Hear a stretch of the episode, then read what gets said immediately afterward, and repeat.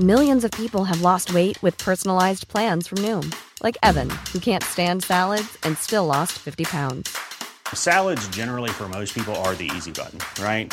For me, that wasn't an option. I never really was a salad guy. That's just not who I am. But Noom worked for me.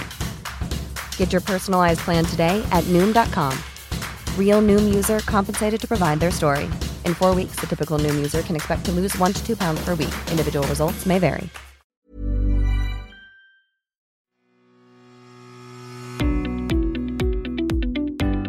Hello and welcome to Mick Clifford podcast with the Irish Examiner. Now, as we all know, the war in Ukraine is having a devastating impact on the Ukrainian people, and, and the ripples from it are being felt right across the globe. Today, we're going to talk to two Ukrainian women who have unique insights into the current crisis. Natalia Summar is a long-time resident in Cork, but she's now embarking on a rescue mission to Poland where her niece is waiting for her after managing to get out of Ukraine. The rest of Natalia's family and close friends are still in the country, even as the Russians advance. We're also going to speak to Tatiana Vagramenko, who is an anthropologist and religious studies scholar who's recently taken up a position in UCC. And she has some very interesting insights into both the history and the culture of her country and its relationship with Russia. You're both very welcome. Natalia, you're going over to Poland to bring your niece back here to Ireland where you live she to go to Poland from her home in the Ukraine. Would you tell me about her journey and where exactly she is now? Of course, Mick. First of all, it wasn't a very easy journey. She lives normally with her grandparents in the city of Kiev. And uh, about a week ago, when all this has already started, you know, when the war has started, they decided mainly because of her, perhaps, to move out to a small village near Kovel. It's a town uh, close to both Polish and Belarusian border. So they went there. It was already difficult because, you know, to leave Kiev after the military action started and, you know, the first bombs were thrown onto the Boryspil airport, which is near Kiev, in the first days of the war.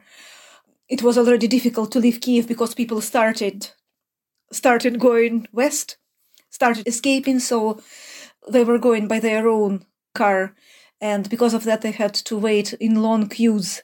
Traffic was very slow, lots of traffic jam. People are very nervous. But eventually, they made it to that safe house it was some of the friends of her grandparents who provided them with shelter. And um, she intended to stay there with her grandparents, who he loves very, very much.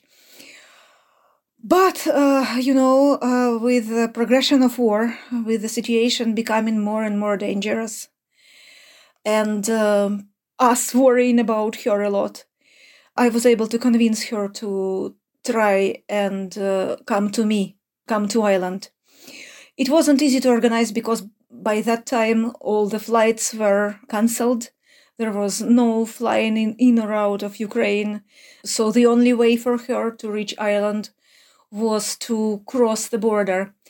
And here, a great help came to us from our friends who actually live in Ireland, but they have family and property in Poland in the first days, even before the war per se started, we were visiting them and they told me that if any of my people needed safe home, if any of my people needed shelter, I can count of them their home was available for my family.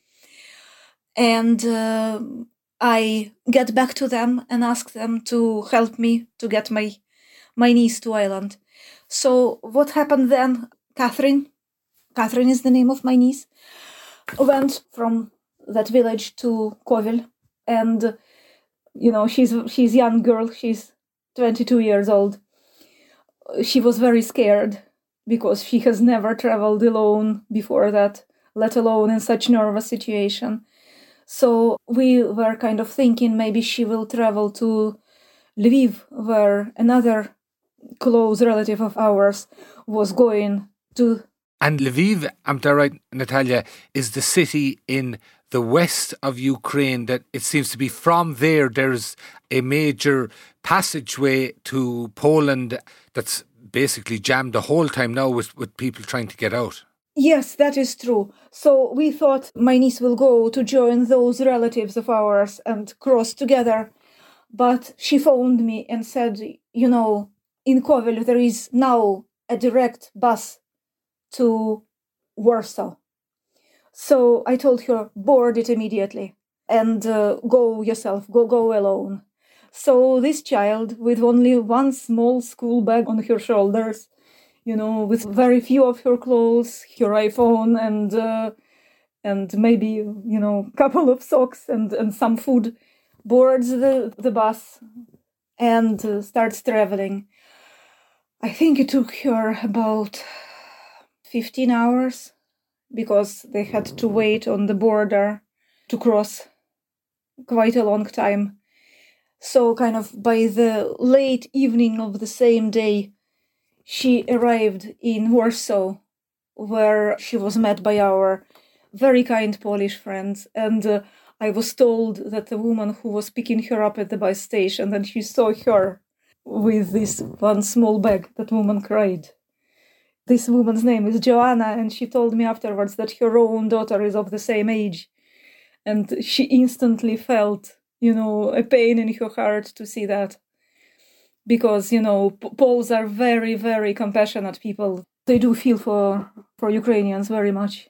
And I must say that the help, the compassion, the kindness which we are getting from, and the support we are getting from our Polish friend is amazing amazing. I never expected anything like that. They are going beyond any call of duty. They don't put any conditions on their hospitality, on their kindness. They are ready to spend money. They are ready to provide shelter. They are giving us time, you know, as if we were, you know, more than family. Yeah, it is interesting in desperate times how the true nature of some people shines through, both positive and negative. And as you say, in that instance, there are huge numbers of Poles where there really are um, putting the shoulder to the wheel, so to speak, in order to help their neighbours and uh, family and friends. And yourself, Natalia, have you other family still in Ukraine? Oh, yes, I have plenty. My brother and my mother and my aunt are still there uh, the older generation simply refuses to run to the foreign country. Also, the family of my ex mother in law, because uh, I am married to a wonderful Irishman for more than 20 years, but before that, I was married in, in Ukraine and I still keep very close contact with my ex husband's family. So they, they also stayed. Uh, my aunt is staying in her home in Sumy.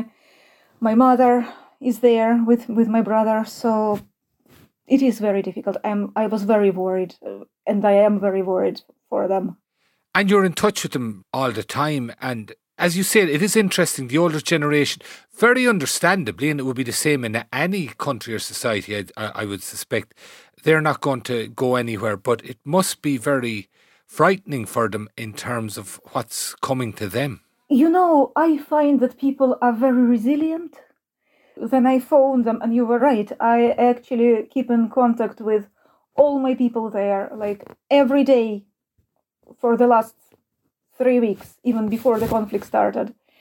I uh, start my day that I do about an hour and a half round of phone calls, uh, messenger messages, asking how everyone are, how was their night, where are they do they have shelter do they have food do they have water do they have somebody to help them you know unfortunately there is very very little i can do for the people who are in ukraine who are there but uh, at least i can provide some moral support to show them that they are not forgotten that i am with them at least in spirit at least in in my thoughts you know in my words in my presence. But you know the, the the feeling of guilt the feeling of helplessness is very hard for for me not for them they're saying they are okay, then uh, the you know even if they have to spend a night or even longer, a night and a day in the bomb shelter, they say they're fine, they have water, they have somewhere to sleep, but it is very difficult. I'm sure. Um, Natalia, as you said, because there was fear that this was going to happen before the invasion actually began. But I think a lot of people, and I'd certainly include myself here, perhaps out of ignorance, even in the build up, didn't believe that Putin would go that far, that he was playing brinkmanship, that he wanted attention, and that ultimately, and, and once or twice in the few weeks beforehand, it appeared like it, that he would ultimately pull back. What was your attitude at that time? Did you think it would come to this? I tell you the truth. I started talking with my family and my friends about leaving Ukraine, maybe leaving Kiev or and going to Western Ukraine about 10 days before it all started, before the 24th of February. I think the moment we heard the predictions of the President Biden that uh, Putin is preparing for war, it already rang the bell with me. But even I, though I was urging them, I was talking to them about this possibility. I was organizing this possibility of shelter for them in Poland. Even I actually had very huge doubt that it will happen. And uh, I will be honest with you, I think no one believed, no one th- thought that it really could happen. You know, I was thinking about preventative measures just in case but uh, deeply in my heart I, I didn't think it was possible. That's why i didn't insist that they moved away then it was relatively easy. And uh, i must say up until now i feel guilty for that that i didn't insist that i wasn't more more pushy about that yeah, I suppose guilt is that condition that's there, and even when it's not merited at all, people are going to feel it. Unfortunately, there's no point in anyone saying you've nothing to be guilty about, but it's, it's that's going to be there anyway. That's the nature, human nature, unfortunately. Um, tell me, you've been here over twenty years, Natalia. Did you go back home frequently for visits? I usually went at least once a year. Uh, last time I was in Kiev was in the end of September 2021 i had to travel because my father was dying. And uh, you know i was lucky in a sense that i actually he actually passed away then i was there. So i was at least you know i was present in these moments. It was very important for me. So uh, that's the when i was there last time.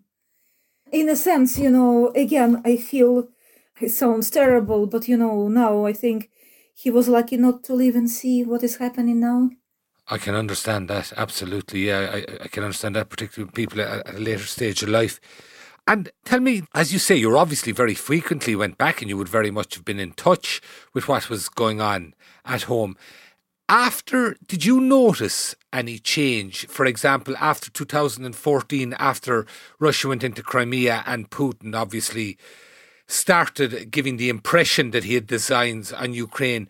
Was there any change then? Did people think you were entering a new era, or did people think he would just stop there and your family, obviously, and, and people at home might be able to continue living a normal life?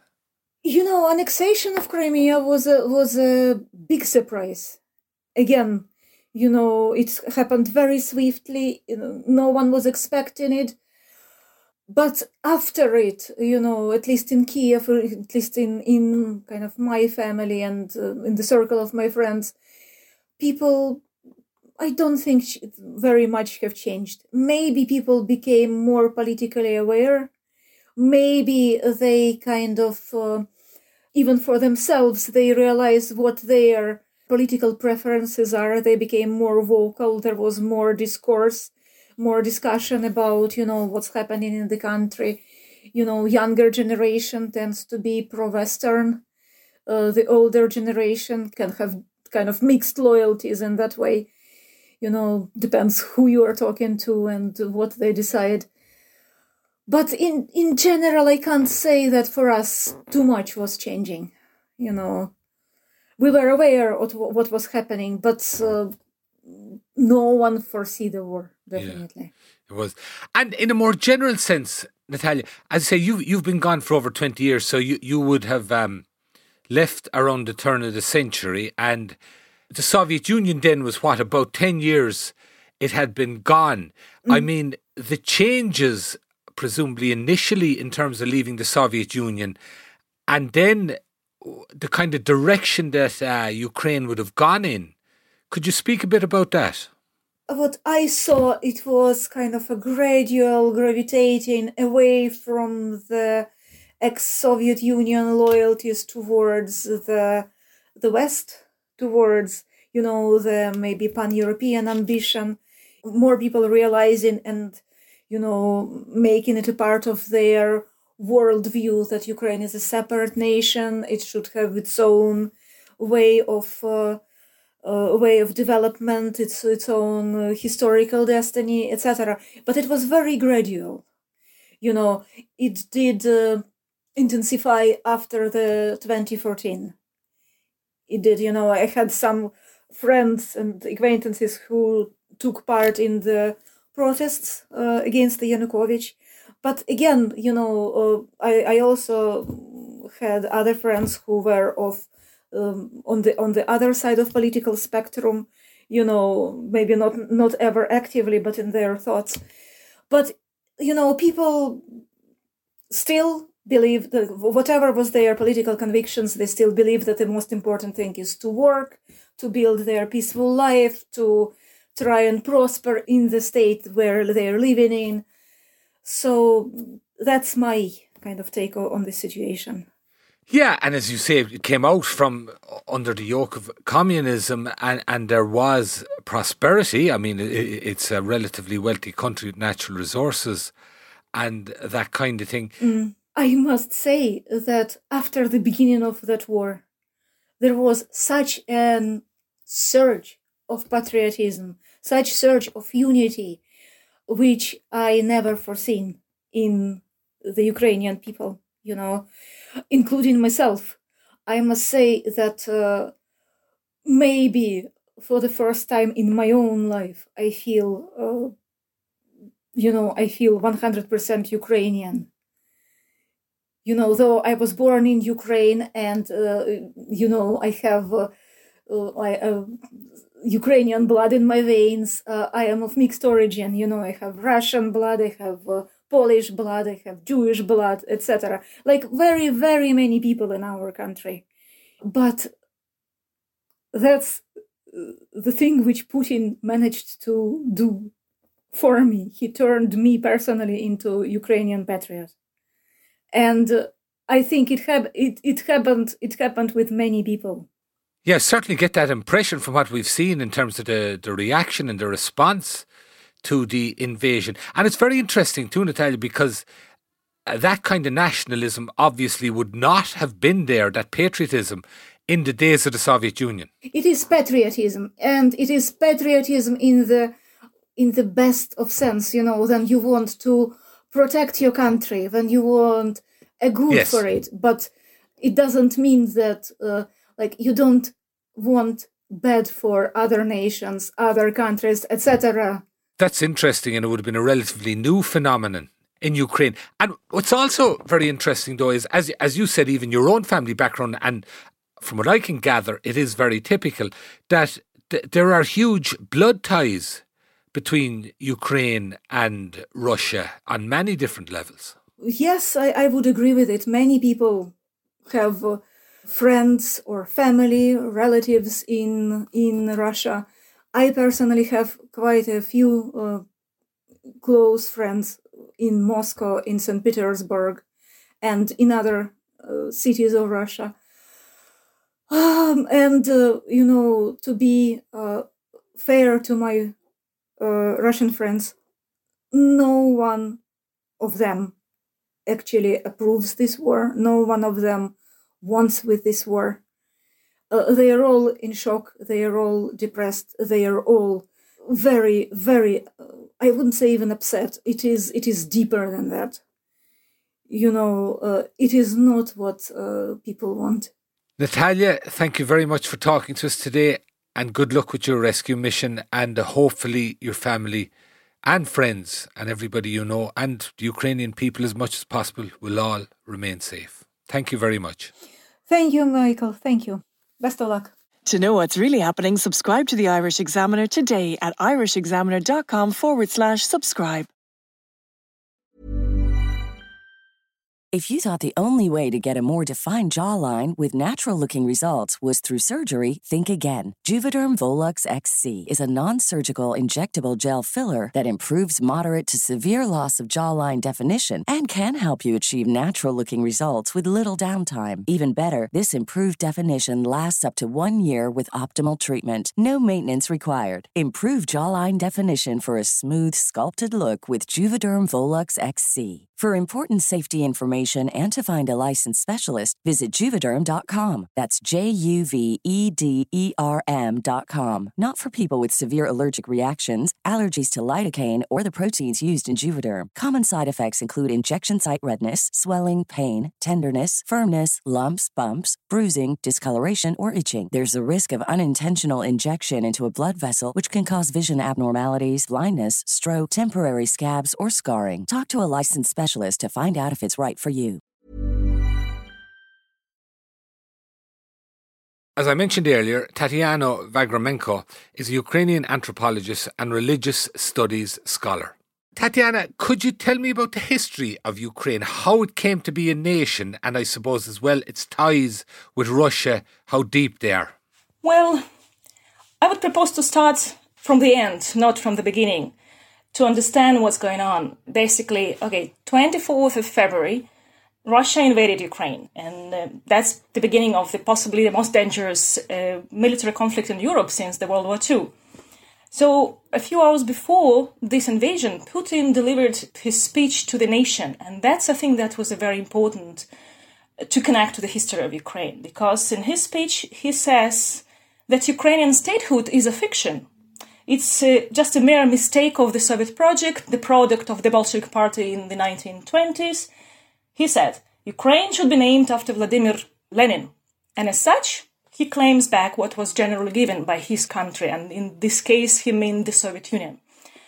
So he calls the Ukrainian government nationalist, neo-Nazi. So all this kind of idea in the next following uh, days were you know, being uh, developed by in a dramatic way by the Russian media. They was all they were starting calling all Ukrainians nationalist and neo-Nazi. On one radio, Russian radio, I heard Ukrainians are related to Ukraine as little as Wahhabism is related to Islam. So, kind of, where this bizarre idea come from? How one the, the head of one state just out of nothing d- denies the statehood of another country? And I think uh, we, kind of, we were talking about two major countries not like a small countries like we're not dealing with the Yugoslavian con- conflict, for example. Is one of the biggest country in the world is against a very big country in, in Russia. Ukraine is bigger than France and is very economically and politically important in Europe. So what I would probably tell from position as anthropologist and historian, uh, who I am, and we've been talking about geopolitical uh, and political implications of this war. But there is one actor who I believe is very present in this war, and the actor is the past, and particularly the shared past uh, of Russia and, and Ukraine.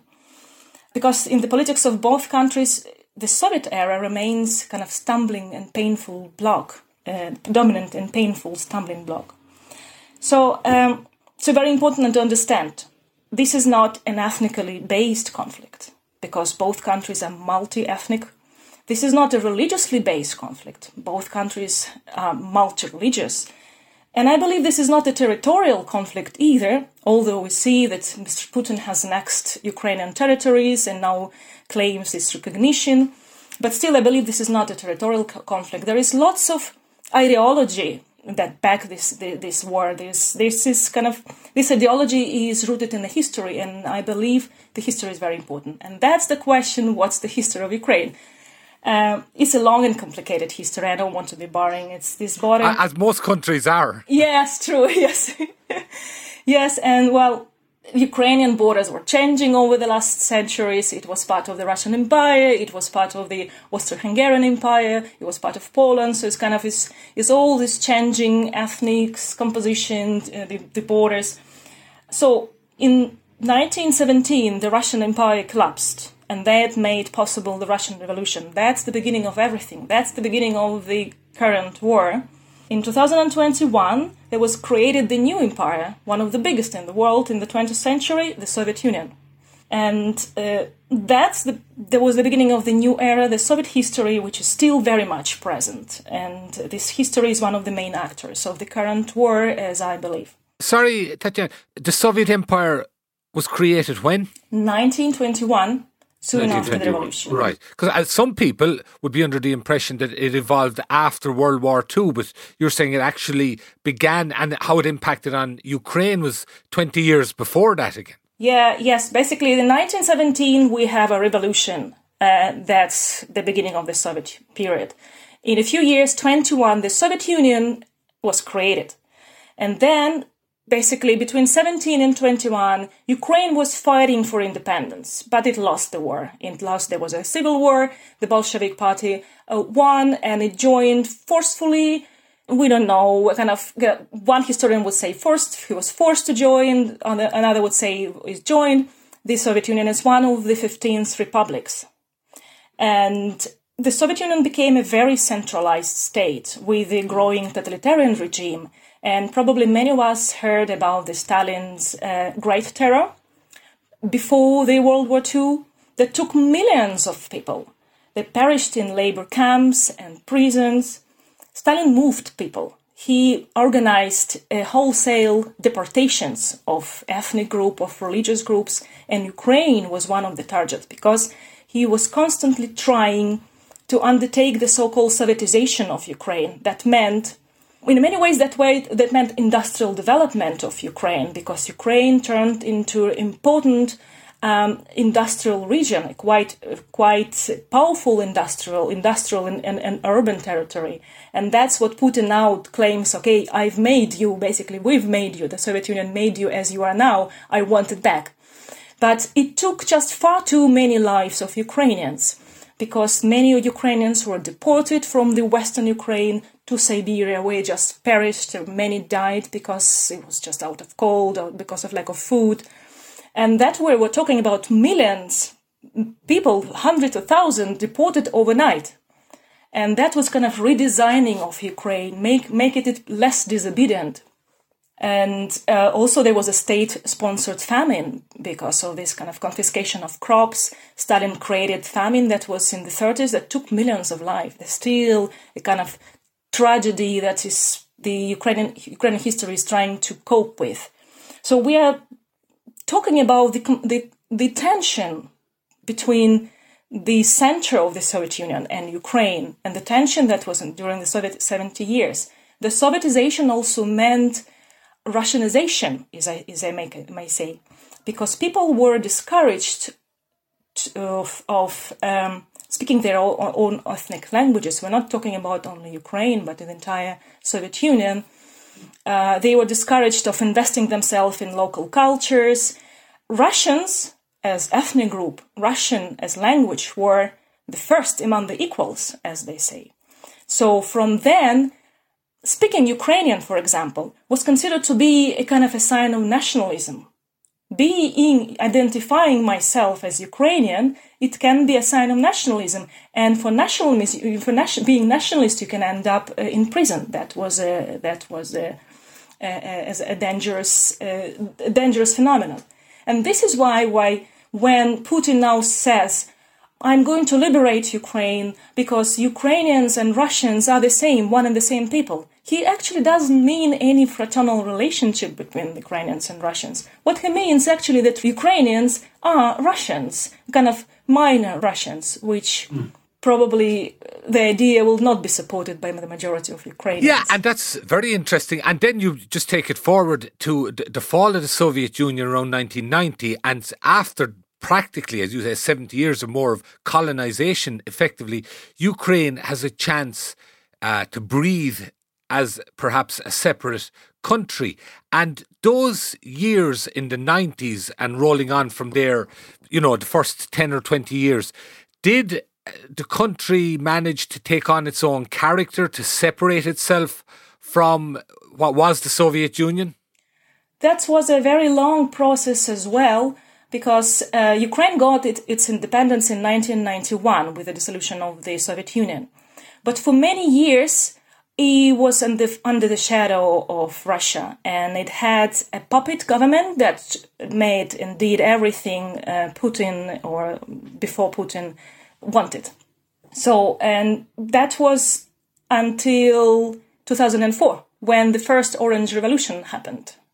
And that was the beginning for what I believe the, uh, regardless that there was a puppet government that wanted to be, that expressed all the loyalty to the, to the Kremlin, there was the grassroots movement that was going to the opposite direction. The Orange Revolution, 2004, the Maidan Revolution, 2014, the aim of these two revolutions was joining Europe.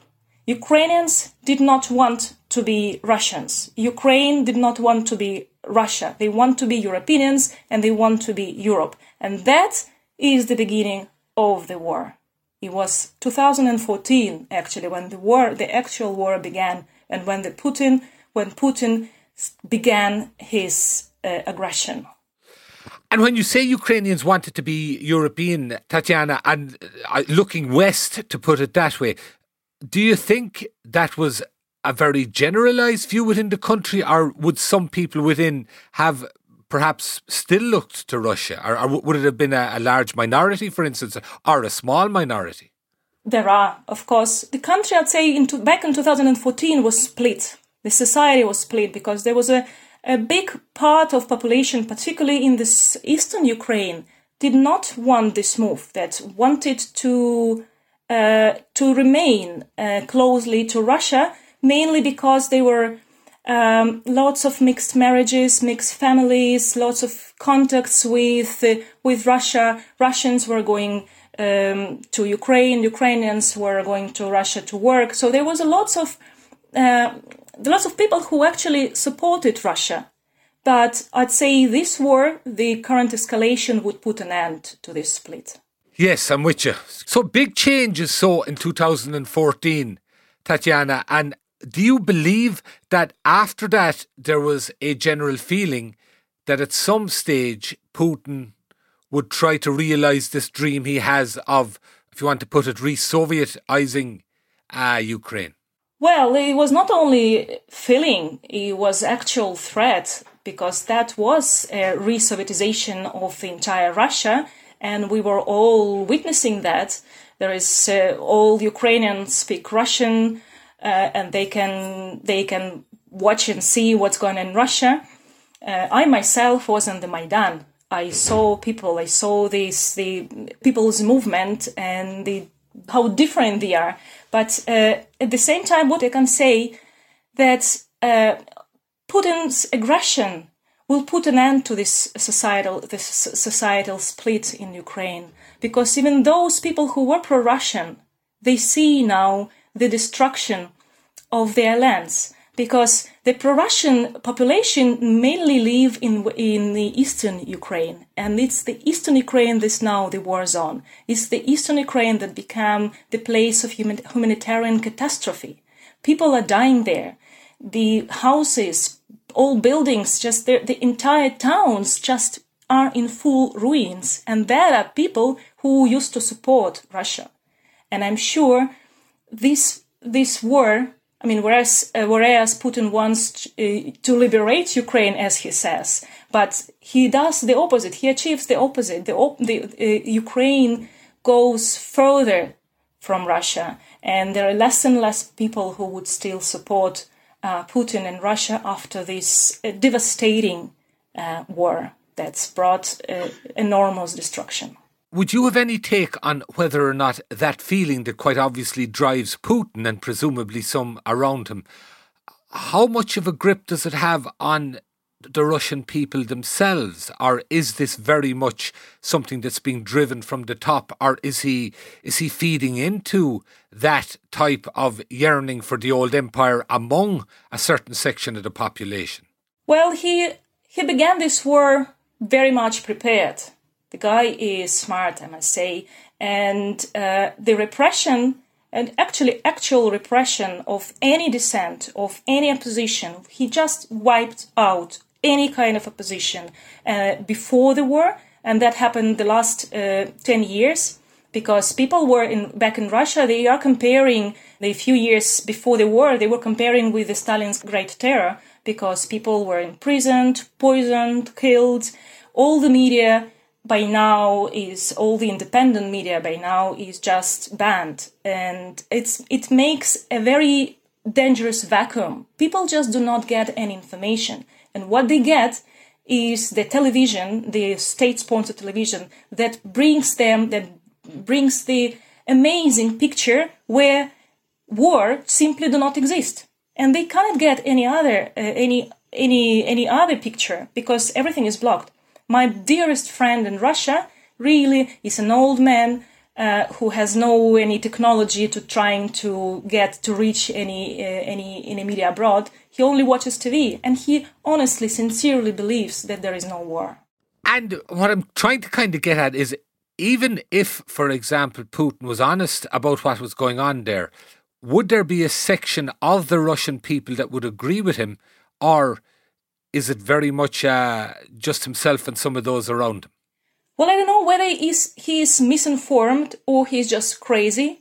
That's something that really I don't understand because I can't understand how you can justify what you're doing. So either you really do not understand what you're doing, maybe he's just surrounded by the army of uh, people who would just, uh, you know, just misinform him, or he creates this i mean i don't know whether a person who knows the truth can still support the truth. I just i believe in goodness and i believe that there is not a single person like that. All those who support and there is a big amount of people in russia who supports uh, putin just because i guess i believe just because they don't know the truth. They don't know what's going on in ukraine. They still believe like the, the patriarch the, of, of the orthodox church Patriarch um, Kirill in Moscow a few days ago, he said, There is a war in Donbass only, which is a smaller region in Ukraine.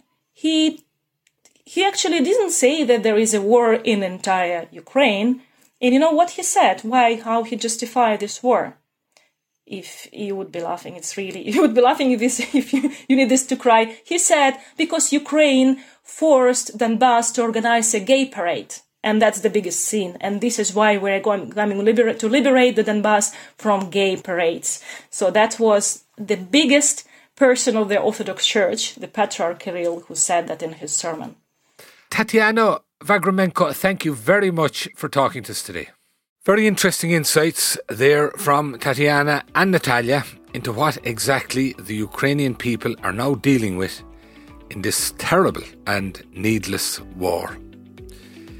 That's it for today, folks. Um, I'd also like to thank our engineer, JJ Vernon. Thank you for listening. We'll see you soon and stay well in the meantime.